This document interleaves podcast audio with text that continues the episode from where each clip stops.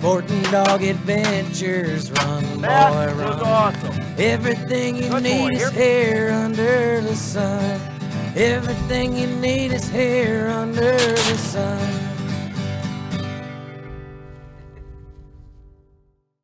The Sporting Dog Adventures podcast is proudly brought to you by Sagi Acres Retrievers. Whether you're looking for a black, yellow, or chocolate Labrador Retriever puppy, please check out our website for more information at www.sagiacres.com. You can also email Jeff at sportingdogtv at gmail.com or call 262 215 9683. And remember, everyone deserves a Sagi dog. Hey, welcome to the Sporting Dog Adventures podcast. I'm your host, Jeff Fuller, and today we're going to talk about a topic that one of our fans on the Sporting Dog Adventures Facebook page had asked me to talk about. Now, by the question and the complexity and how he asked, I can tell the person is either a trainer or trains dogs.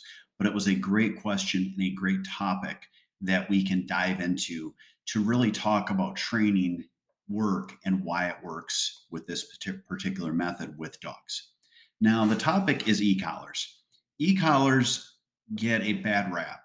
They are called shock collars. We have these connotations that they're terrible, they're mean, they're vicious to use. We're going to hit all those topics. The one thing that I always find humorous is I will have people that are against e collars. They're like, you shouldn't use a shock collar on a dog. And then I find out that the same person has an electric fence that they're probably putting their dog out in with the collar on. And I tell them, Do you realize it is the same collar? To their dismay, they try to argue that it's not, but it is. It is a collar that is giving a small trickle of electric electric current that honestly you pull away from if you put it on your own hand, but in the end, it, it really is not a high enough level where it's going to hurt you or a dog. And they then understand that, yes, it's used as a modifying for behavior, a modification of behavior to teach boundaries for dogs. When, when you're using an e-collar, you can use it for not only boundaries, but to modify their behavior for all things. And that's why it works so well. So let's get into that and just talk about e-collars as a whole. E-collars is a collar that is a remote training system where you are using a collar that straps around the dog's neck. It's usually got a size about that big that sits right there. You put it under their chin. You want to make sure it's up toward the top of their chin because dogs are muscular and as their necks go up, they taper. And you want to have it tight enough where only about two fingers would fit under the collar. It's going to feel like it's on really tight, but you want to make sure that you have good probe contact because what will happen is if you don't have the, the collar on tight and the probes are loose, you're going to turn the collar up because you're going to think the dog's not listening. Maybe they're looking this way. Now they look this way, and both both of the probes are touching, and you're giving the dog an unfair correction that is too high. So you want to make sure again that you have it on tightly, that you are form fitting it so two fingers fit under, and then you're going to work with your dog with the collar. You're going to start with finding what level the dog is at. You start at the lowest setting, you put the dog at a sit, you tell them you, you tell them nothing, you just push the button. When you hit the right setting, the dog will either jolt a little or they'll kind of look around curious, like something's going on. That's where you start with the collar, where it's on that level. So now we're going to talk about doing collar conditioning in the part in the second part of our uh, episode today, because this is actually week two in the obedience course that I'm taking everyone through. Several weeks ago, we did week one, which was teaching the, teaching the dog to sit and teaching them here and teaching them to kennel. Now we're going to talk about how we introduce the collar and start doing something called collar conditioning. So we're going to jump ahead to work with the collar in more of a general fashion. We're going to talk about the collar where first we're going to talk about positive reinforcement. We're going to talk about negative reinforcement. We're going to talk about the collar as a training tool for using for avoidance training. We're going to talk about using the collar with punishment, how the collar can create anticipation, and how we're getting the dog to work on their commands. And then finally, as I look at this, we're going to talk about creating structure and being consistent and how long you need to really bear down and use the collar every time you have a refusal so that you get a dog to create it as habit. So let's talk about positive reinforcement. When you're training with your dog, you're going to use a negative reinforcement, and your negative on this is the collar, but you have to use positive reinforcement. People struggle, especially men, with using positive reinforcement because they think, as guys, we think that we can just say, good dog. That actually sounds like you're very upset with your dog. We have to realize that you have to use a good voice inflection, good dog, good, and then it's about your body language. Arms crossed, standing upright, peering down at your dog, towering over your dog is bad posture for the dog as far as their body language and how they're reading you. You want to be bent over slightly at the waist, arms out, good dog, yay, pet the dog, because then they're going to understand, wow, they really like what I'm doing. Dogs are bred with a willingness to please. They want to please you. So you're going to give that the sight that you're pleasing or that the dog is pleasing as a positive reinforcement. When you're using your positive reinforcement, you want to basically hit that point where 10% is going to be your negative reinforcement, whether it's with your voice or with your e-collar, and 90% is going to be positive. You're going to accomplish this by having a dog sitting and repeating a command over and over. Sit, good dog. Sit, good. Sit, good. Again, the dog is already seated, but you're repeating the command over and over so you can positively, positively reinforce the dog. That is where I want you to be. Then you're going to use it also when you walk at heel, when you do when when they walk a kennel, when they come to you. You're going to use that positive reinforcement of telling them they're good when they're giving them these commands. Give the commands over and over again. If they're coming to you, here, good dog, here, good dog, here, good. Kennel, good dog, kennel, good dog, kennel. And when they're in the kennel, kennel, good dog. Heel, good dog as you're walking. Heel, good dog. Heel, good. Again, we're using this so that when we do use that negative reinforcement, it is not so often that the dog gets a bad training attitude or that the dog starts to look at it as a huge negative. It's going to give them in their mind that thought process that, okay, when I do this, he likes it or she likes it. When I do this, I get a negative reinforcement. They're going to start to modify their behavior to do the positive that is what you want to do as far as training with your dog. Use a lot of positive. Again, your negative reinforcement. Now, this is where you're using the collar, and there's no better way to say it than it has to be uncomfortable for the dog when you use it. It has to be a negative. It has to be where the dog thinks in their mind, that sucks. I don't want that to happen again. Look at it as almost the same as training a uh, when you have a kid, you have a, a young toddler and they're reaching for a hot stove. When I was a kid, they would slap my hand. Then I would pull my hand away and it hurt. But I knew that it was danger. I knew not to go and grab the hot stove. And it was enough where I pulled my hand away because it was discomfort. It wasn't abuse. It wasn't done so that it broke my hand. It was done at a level that was high enough where it was like, oh, yeah, ow. You're going to do that with the dog. You want it to be where that e collar correction makes the dog feel some discomfort. I know we don't want to hurt our dogs, but in the long run, you're going to use this. And we'll explain this why you're going to use it because it's going to be better for the dog. It's going to give them structure. It's going to keep them safe. You're going to use it so that it's a negative reinforcement, but again, not multiple times over and over, putting them in a position where you're going to use this negative reinforcement. We want to have it where you're given a ton of positive as well. You're modifying your behavior. You're taking them to the where they're choosing where it's fun and they're getting a lot of positive from you and that they know they don't want to get that negative that is discomfort. Then you are going to start to use it where you're working with them in a training atmosphere you're walking you're sitting them you're calling them to you. Start out where there's not a lot of diversions not a lot of excitement around you. So that it's just you and your dog as you're working with them and you'll get them so that they work in a great manner with you and you can slightly up the level of excitement. When I send dogs home after they do go through our obedience course, I always tell people start out in your yard, eventually walk down the street, start talking to neighbors while you're taking your dog out on a walk, and you can work up to the point where you are at a park or taking the dog for a walk in town. But we don't want to put the dog in a position where they're going to fail immediately. We want to take them have them be in a position where they can succeed so that we can heap that positive praise on them. Now, there is a time when you'll use it for punishment, and I'm going to explain the difference. But a punishment would be if a dog jumps up. Dogs should not jump up on people when they're standing. I know it's very common. I know some people think that it's okay, but you have to realize your dog could jump up on someone that is old or infirm and it could hurt them a lot. The last thing you'd want is for your dog to jump up and knock someone over and they break a hip and they pass away. It would be something that would bother you for the rest of your life. You want to make sure that the dog understands I do not jump on people. That is where you would have the collar. And if the dog jumps up, you would immediately yell no or down and push the button. You want to always make your corrections simultaneous with the command. And on this, it would be a punishment where you're stopping them from jumping up. The other time that I tell people that it is a good use is if a dog is counter surfing or grabbing things. We don't want dogs grabbing food or other items off a counter. We once had our dogs where they grabbed a bottle of medication and ate it, cost us $10,000 because it was medication a dog cannot have.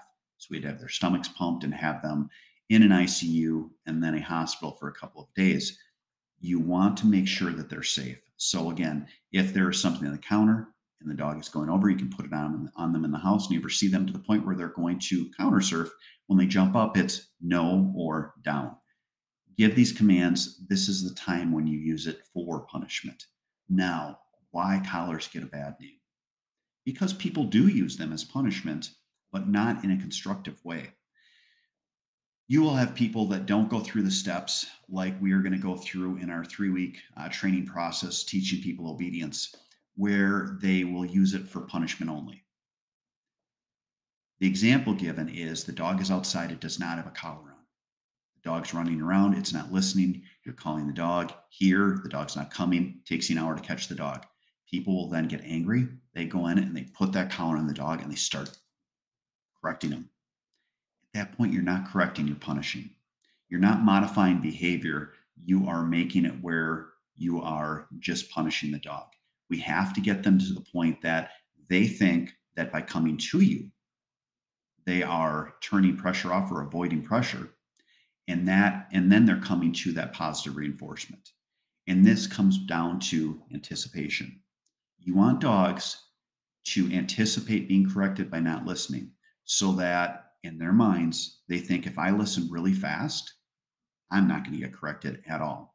And this is why when you talk about e-collars, they will all have a warning button on them where it vibrates the collar, and people will say, you know what, it's great. I only use I only have to use uh, the vibration, and the dog comes right in. I do not use this at all. I tell my clients not to use it at all because you are conditioning your dog to listen the second or third time, depending on how many warnings you're giving them. Some people feel good about that. They think, you know what, but I want my dog to be warned. I don't want to correct them. I totally understand that. But what I explain to my clients when they take their dogs home is the last thing you want is a dog that thinks they get two or three times until they have to listen, and then have your dog running to the road after a bunny rabbit with a truck driving by at 70 miles an hour. You want the dog that thinks every time I don't listen, I get immediately corrected because when you yell here, you do not want the dog to continue. If you have a dog that's being conditioned to think that they get a freebie or a warning, that dog, nine times out of 10, will run on the road and you're going to have a catastrophe on your hands. Again, don't think of it as you are doing anything bad for your dog. You're giving them structure, you're putting them in a position to succeed, and you're using positive reinforcement to steer them to the correct direction that you want them to go. Now, when it comes down to it, sorry, I got to keep reading. Uh, consistency. When I have clients that take dogs home, I tell them have the collar on as often as you can, especially when outside, sometimes in the house, and make sure when you are giving commands, if the dog does not listen, you're correcting them every time. Telling them in the first week, you're going to have to use the collar a lot. But if you do, in the future, you won't have to use the collar a lot again, being where when a dog goes home or a dog goes back in an atmosphere where they think that they get multiple chances and they kind of think they kind of run the house, they will go back to that and they'll have that thought process in their head and continue with it. They think, you know what, I don't really have to listen. But if you make them listen every time, within a week or two, all of a sudden you've got this dog with a snappy response. They're anticipating that you are going to correct them. And they're also loving the fact that you're giving a positive reinforcement.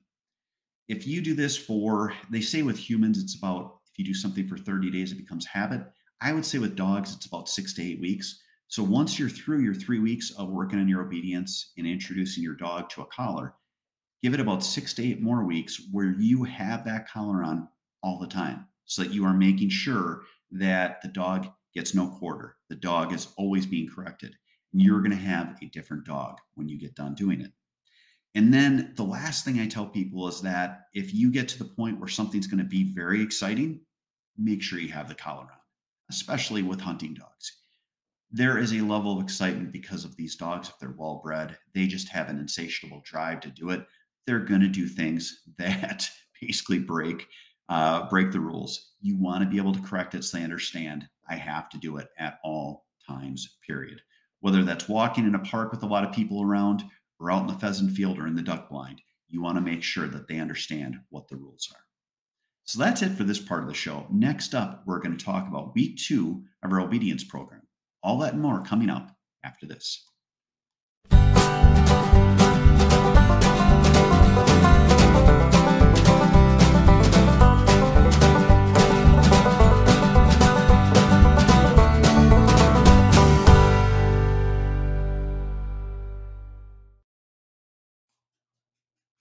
If you love the shooting sports like I do, you need to check out our friends at MEC Outdoors.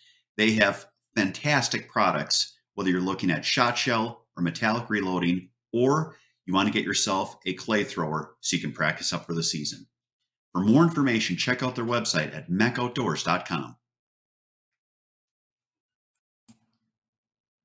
It's Jeff Fuller from the Sporting Dog Adventures podcast, and I need a little help please stop what you're doing and give us a five star rating. Follow us on the platform you're on. Give us a thumbs up. And above all, share our podcast with your friends and family. Our podcast will grow even more, and we can get more people involved in the sport we love with dogs in the field. Hey, welcome back to the show. So, we talked about e collars, why to use them, how they work, and why they work. Now, I wanted to talk to you about week two of our training program. A couple of weeks ago, we talked about week one, where we work with the dogs on commands. We use a prong collar and we get them so they understand what their commands are. When you start week two, you have to make sure that the dogs know what the commands are. We don't just put a collar on for punishment and then teach with the collar. We make sure they understand the commands and then we transition it to using the collar in week two. How to use a collar. The number one mistake everyone makes is they put a collar on and start using it to reinforce. Don't do that. If the dog has never had a collar on, you need to do something called collar conditioning. Collar conditioning is teaching the dog anticipation. They're anticipating the fact that they know they're going to get corrected if they don't do a command quickly.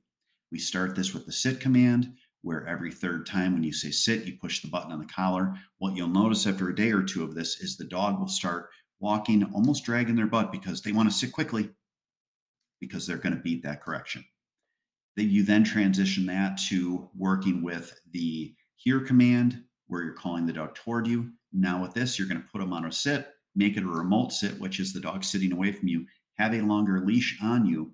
And when you say here, if you're going to use the collar or not, pull the dog toward you.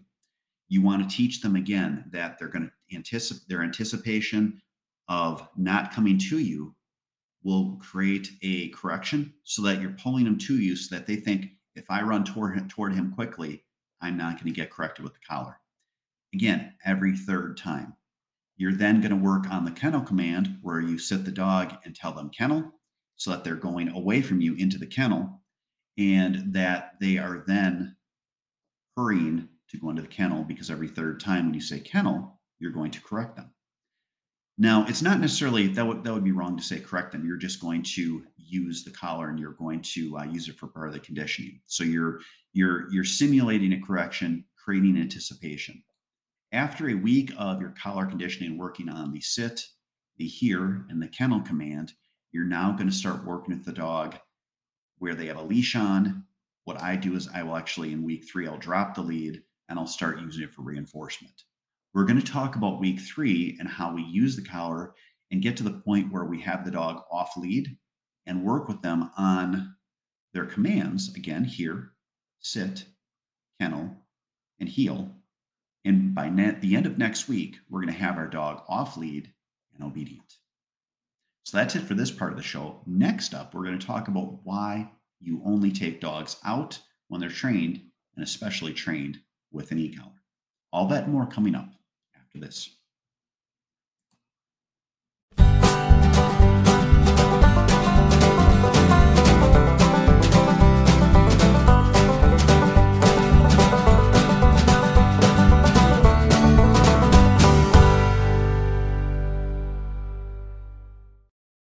Welcome to Boucher in Janesville, where customer service is our number one priority. Our customers come back to us because of the experience that we provide for them. We're here to make sure that we find you the right car, one that fits your budget, and do so in a timely manner. When we say we ride with you every mile, it means we care about you and how you are treated. Estamos con personal que habla español en los departamentos de servicio y venta. Our certified technicians are here to help you with all your service needs. Visit us today at Boucher.com. At Boucher, we ride with you every mile. Hey, welcome back to the show. So now I wanted to talk to you about why, when you have a hunting dog, you use an e-collar in their training and you have to have this done before they hit the field. It's a misnomer to say that we're going to train a dog to hunt and then take them out and work with them on birds. Hunting and hunting for you as a teammate starts with control. Control off lead starts with an e-collar. You want to make sure that these dogs are safe. I will have people that'll say, ah, you don't really need an e-collar. Those are the same people, 90% of them, that they have the same name for their dog. Damn it. Damn it, come here. Damn it, come over here. Damn it. Over and over and over, they'll repeat swear words because they're upset at the dog, when in essence, they should be upset at themselves. I had a dog once where we were filming where their dog was in my decoys. They were about a quarter mile from us and they didn't have a problem with it. The dog would just run around the marsh. Well, we shot some birds and the dog would not leave our decoys, so the birds were flaring. I then walked over and I'm standing there decoys. They're like, what the hell are you doing, dude? We got birds all over the place. And I know. So do we, but your dog's in my decoys. Control your animal. They weren't real happy about it. But in the end, it's their responsibility. Their dog was not safe because if we had birds come in and didn't see their dog, we would have shot towards those birds and we could have hit their dog. This is what you need to think about when I talk about safety in the first part of the show and safety in general in hunting. Dogs need to be out of control, or dogs need not be out of control because that is when you're putting them in front of gunfire. We have to make sure that they're obedient, that you're a handler, and you're making sure they're under control, and so that they only leave when they're commanded to leave or they stay in range. Upland dogs as well. I've hunted with people that run after their dogs in the field. Yes, run. They will jog behind them because the dog is on a bird. You have a gun in your hand. Your dog is not safe now, neither are the people you're hunting with. You need to have your dog under control where you can correct them, either giving them a one whistle sit in an upland situation or a waterfowl situation so they're stationary, or calling them back to you and having them do a good recall because they know they have no option. We have to make sure that dogs don't bolt in front of the guns or don't run over the hill and kill our hunt and run into someone else's field and put themselves in a position where they either run away, they get shot, or in the least bit, they ruin your hunt. That is why you have to have your dogs trained. Have them under control. Remember, the first six weeks of your training for a hunting dog are all control. You're not working in the field if you're doing it right because you're working on their obedience, their mouth control, and their e collar work. Once you have them under control, that's when it's fun for you and the dog because now you get to go out in the field and start working as a team. Also, remember, you are a teammate, not a hunter. You're a handler, not a hunter. That comes first. You have that responsibility to your dog, and you're going to have a lot better time in the field. Thank you so much for listening to today's show. We really appreciate everyone listening to our show. We have one of the most popular dog related podcasts on the web, and it is because of you. Please, if you want to uh, give us some ideas on stuff you want to hear, email me at sportingdogtv at gmail.com or go on our Facebook page. We're Sporting Dog Adventures TV on Facebook. We are Sagi Acres on Facebook. We've got a YouTube channel. We're on Spotify, iTunes, Anchor app, so many different places you can find our show. We love putting out content for you to listen to. Everyone have a great week and God bless.